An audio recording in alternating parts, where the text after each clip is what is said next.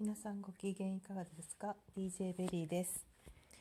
えー、ゴロンと寝転びながらのトークで完結編まで撮ったんですけどまた一つ大事なことを思い出したのでおまけ編として撮っています。えっ、ー、と今日、まあ、衝撃的なあの気づきでちょっとあのバンとやられて るのでゴロゴロ寝転んだ状態で、えー、お話しさせていただいてるっていう状態なんですけれども引き続き聞いていただけたらありがたいです。えっ、ー、とまあ暗くならないで聞いていただきたいんですね暗くなってるつもりは全然なくてこういう気づきを重ねつつ重ねつつ一つ一つ自分がこうさらにさらに、えー、穏やかになれて、えー、豊かになれるし、えー、幸せになれているという実感はあるのでただこういう気づきがたま時たま衝撃的なのでそんな衝撃を受けるような大きな何かえっ、と壁のようなものが自分の中にあるからそれが反応して衝撃になるわけですからあそんなものが自分の中にあったんだということでですねその衝撃があればそれが、えー、まあ、壊せるというかひっくり返せるというか、えーと、手放せるというか自分がそこから自由になれるわけなので、まあ、大切なステップなんですね。えー、その久々のあの大きな衝撃を受けている今日なんですけど。また一つ思い出しました。えっ、ー、とそのですね。えー、今日、えー、ここ本当に過去この1週間ぐらいでですね、えー、この自分がアダルト・チルドレンだったとか、えー、たくさんのインナーチャイルドを抱えているとかそれはあの前から分かっていました。分かっていましたが具体的な、えーと、専門的な情報を得るとか自分で何かそこをあの掘り下げるようなタイミングとかっていうのが、えー、なく来ていましたただまああの軽くね耳にするような内容であなんか私ももしかしたらそうかもしれないなみたいなそういう部分もあるのかなみたいな認識はありました。でそれと同時にえー、っと多くの方がね、まあ、同じ時代を生きてきた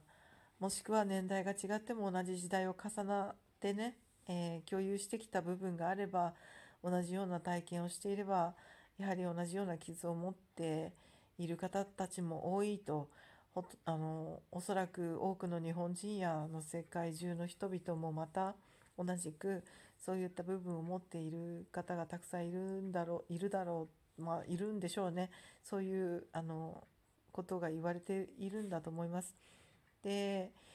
えー、自分もそれ最たるものだなという認識はありましたが、えー、だからど何ができるんだっていうことまでの深掘り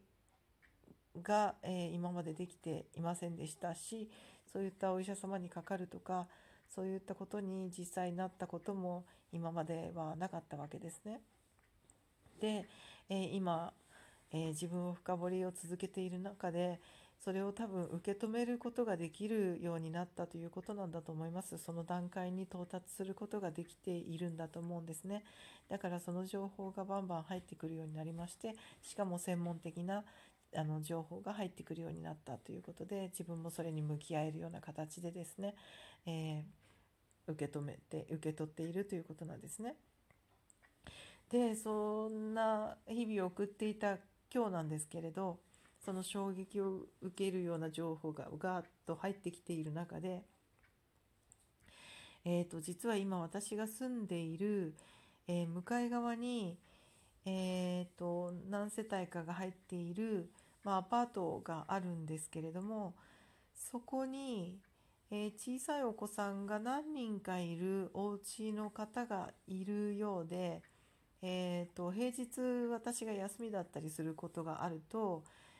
え、幼稚園からバスで帰ってくるみたいなんですね。そのバスのえ姿はここから角度的に見れないんですが、えーそのバスから降りてきて先生やお母様ですかねお話しされてさようならみたいな元気よくこう帰ってくるような、えータイミングを目にするということがあるわけですね。でその見えないバスの場所からその私の、えー窓からの向かい側にあるお家に、えー帰ってくるもんですからそこの、えー見える角度からの姿が見える玄関に入るまでの姿が見えるという状況に、えなるわけなんですね。で多分今日も同じようなことがありまして、え3回目ぐらいですかね、えなんですね。でそこで、えー、とちょうどそれそのタイミングで私がその、えー、とアダルト・チルドレンに関して、えーまあいろいろ情報がバーッと今日入ってきていたわけなんですね。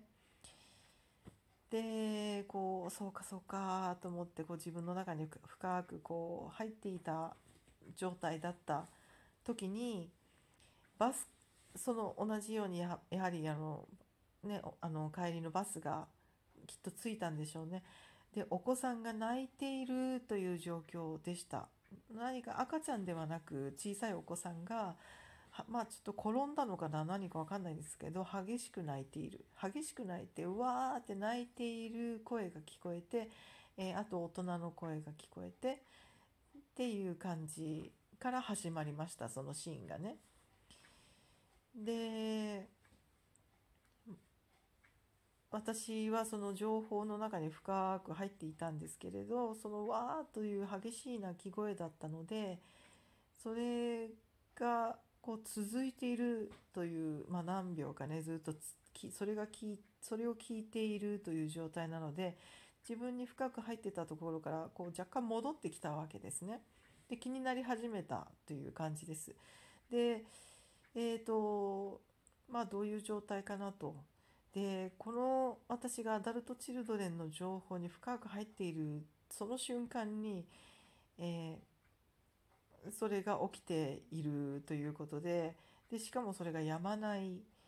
えー自分が気になり始めている、えーっていう現象が起きているんですね。で現象というものに私は今こうねあの、えーはえー、とこうそこからいろいろ学んでるものですからそうかと思ってそれを受け止めに行きました。窓のところに行きました。そうすると、えーお母さんが、えーその幼稚園の、えー体操着ですかね。何かを着ているユニフォームを着ている小さいお子さん2人。でもう1人、まあ、1歳ぐらいの、まあ、小ささらに小さい、えお子さんを抱えての、えお帰りだったんですけれど泣いているらしいのはその2番目の子。でですからお子すお母さんは赤ちゃんを抱えてその2歳ぐらいの女の子をかか さらに抱えてあやしながら帰ってきている。でそれに自分も可愛がってほしいみたいな視線を送っている、ん、ちょっとちょっとそれより年が上1個か2個か。みんな年子みたいな兄弟3人なんですね。でおそらく、えー、とその、えー、と上の2人はその幼稚園のユニフォームを着ているお子さんは女の子で年が非常に近い女の子そして抱えてるお子さんは性別わかんないんですけど多分男の子かなと。で少しその幼稚園の子はおそらく年子ぐらいでで、まあ、2つ3つ下の男の子かなという兄弟3人なんですけどそれ全く私と同じ自私自身と同じ兄弟構成で、えー弟が6つ下なんですけど私の姉が2つ上というね非常に近い年だったんですね。でその中で、えー私はああのお姉ちゃんの話はいつも家族の中で聞き入れられるけど私は黙ってろというような扱いだったっていう経緯があるんですけれど、えっと、そこが私のインナーチャイルドで深くあの残っている部分の、えー歴史の、えーまあ、部分なんですけどそこが今目の当たりにしてその2番目の女の子が泣きじゃくっていると。泣きじゃくっている。それをなんか冷めた目で傍観して私も子供なのになみたいな傍観してお母さんを見上げている上の子。そして、えーまあただ何のあれもなく赤ちゃんだから抱っこされて、えー可愛がられている弟という図ですよね。2番目が泣きじゃくっていると。なんか理由わからないけど泣きじゃくっているお母さん手をこまねて、まあ、なんとかね泣き止まそうとなんか声はかけているがはいはいはいみたいな。2番目の女の子私だよねみたいな。今深掘りしてねな心の中で泣いているインナーチルドレン私だよねみたいな。なぜこの瞬間で起きているっていうことで私それ私ですね。分かりました。現象が起きてます。っていうことで。あの自分ごめんなさいっていう。あんなに泣いている自分ごめんなさいっていうことですよね。本当にもう本当に自分深掘り厳しい時もありますが。でも現象で見るっていうことはそういうことなんです。なんででもそういうことだっていうことで手放せるそれを手放せるこのタイミングが来ました。おめでとうっていうことなんですね。ということで非常に大事なことを言い忘れていたのでお伝えしました。ありがとうございます。また幸せになります。さらにさらに幸せになります。ご一緒にどうぞ。